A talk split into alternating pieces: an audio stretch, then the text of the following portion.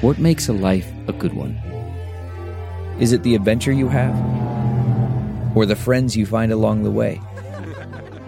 Maybe it's pursuing your passion while striving to protect, defend, and save what you believe in every single day.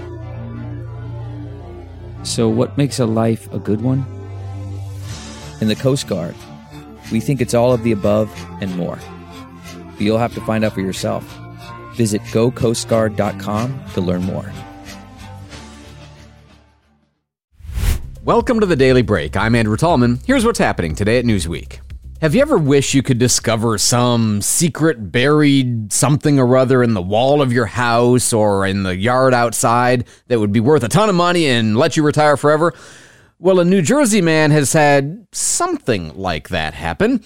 Richard Gilson was doing remodeling on his home for the last two years, and he was digging a hole in his backyard in Wildwood, New Jersey, and he encountered what at first he thought was tree roots, but then he realized no, this is a container. Inside the container, rolled up 10 and $20 bills, all with the exact same date on them, 1934. So Gilson says he believes somebody went under there with a little shovel and buried the money, either hiding it from someone or they'd stolen it or just wanting it not to be in the banks or whatever, but $1,000 worth of 1934 bills. You know, somewhere during the Depression, somebody put their money into a pile of dirt in the backyard of his home instead of wherever else they had it.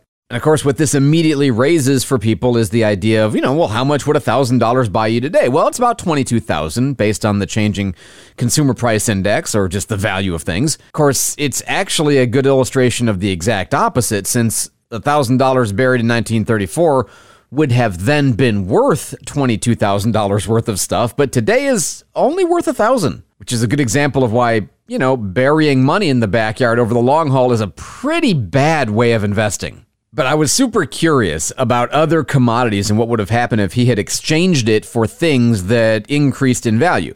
For example, a gallon of gasoline. Now, it is hard to bury 5,263 gallons of gasoline in 1934 at 19 cents a gallon. Agreed. And gasoline isn't stable over the long haul, but at $4 a gallon today, that'd be about 21,000. Weirdly, almost the exact same as the general overall price of inflation. Gold, although right around that time it might have been illegal to own it, was 34.69 an ounce. So you could have bought 29 ounces of gold, which today at 17.44 an ounce would be about $50,000. So that would have been a pretty good investment, or burial if you prefer. Silver, similar problems with the law, uh, well, slightly different, but still some issues with the law. At 25 cents an ounce, you could have bought 4,000 ounces, which today at 1922 an ounce would be $76,000. So actually a better investment than gold.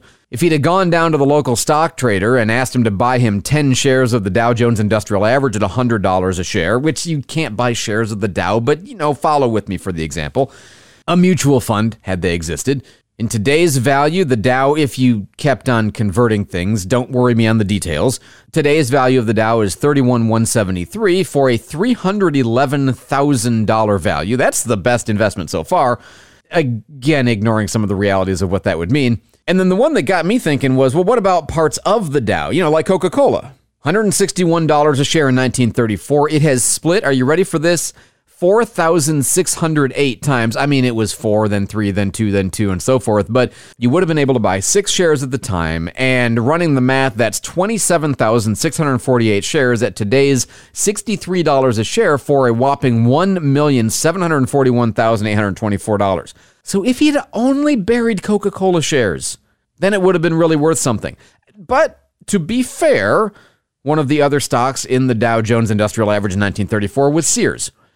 And if he'd have bought Sears stock, well, what we'd have had today, Sears paper.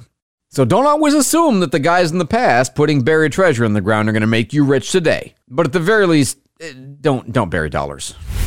And now from the oh man, that's a cool idea file, Airbnb has come up with one of the most interesting, weird, creative things. They're calling it the OMG Fund or Oh My God Fund.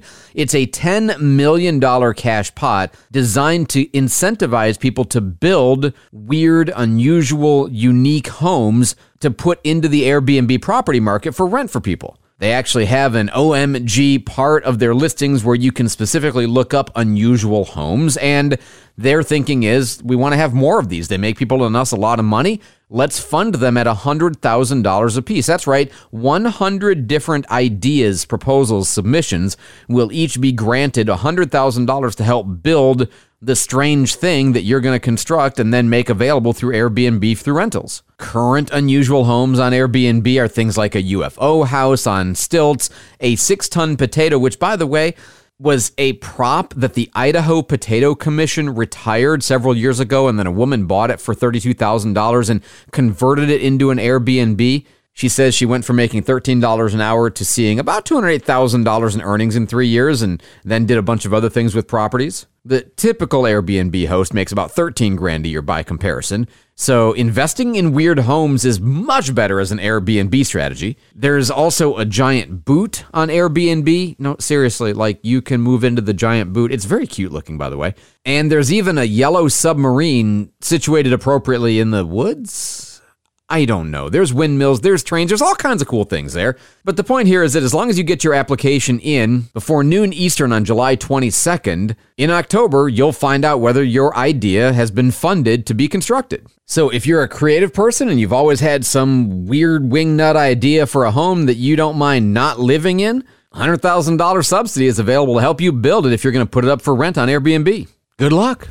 And finally, from the, you know, you just can't win a war of creativity with teenagers because they have a lot of free time and you don't file. Have you heard about the Gentleminions Challenge? Yes, of course, it's a TikTok thing, but the basic idea is that teenagers, big fans or ironic fans, or non ironic actual fans pretending to be ironic fans, you take your pick, are going to watch Minions The Rise of Gru wearing suits. And sometimes not just wearing suits or even formal wear, but smoking cigars. You're not supposed to do that. But the problem is that in some places, the teens have become rowdy and they've done damage to the movie theaters. And there's actually some places in the UK where this has become more of a problem, where they're banning the wearing of suits for teenagers. In fact, the Odeon said, due to recent disturbances following the hashtag gentleminions trend, any group of guests in formal attire will be refused entry for showing of Minions The Rise of Gru. Thank you.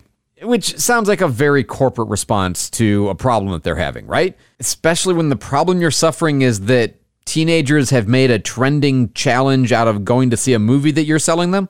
Maybe just sit back and enjoy the free PR? But no, that's not how they think. They want to solve the problem. So they issue this ban. And how did the teens respond? Well, again, it's a little bit like censorship. If you tell kids they can't say these four words, they'll invent other words. By the way, that's pretty much a summary of the entire history of profanity, but I digress. So, a group of teens did what you would think they did they put suits on underneath the tracksuits. And they went to the theater, snuck in, filmed themselves. Then, in the opening credits, they took off the tracksuits. They were wearing their full suits and watched the whole movie and were very proud of themselves for what they did and then film themselves leaving the theater afterwards. Now, look, I understand that the Odeon and others want to prevent property damage and they want to cut down on hooliganism and all that. But at the same time, if the biggest problem that your society is facing is that teenagers want to dress in suits and go to a movie theater, I think we've arrived. Like, that's the pinnacle of everything. Don't discourage them. Find a way to capitalize on it. Maybe offer them jobs in this market.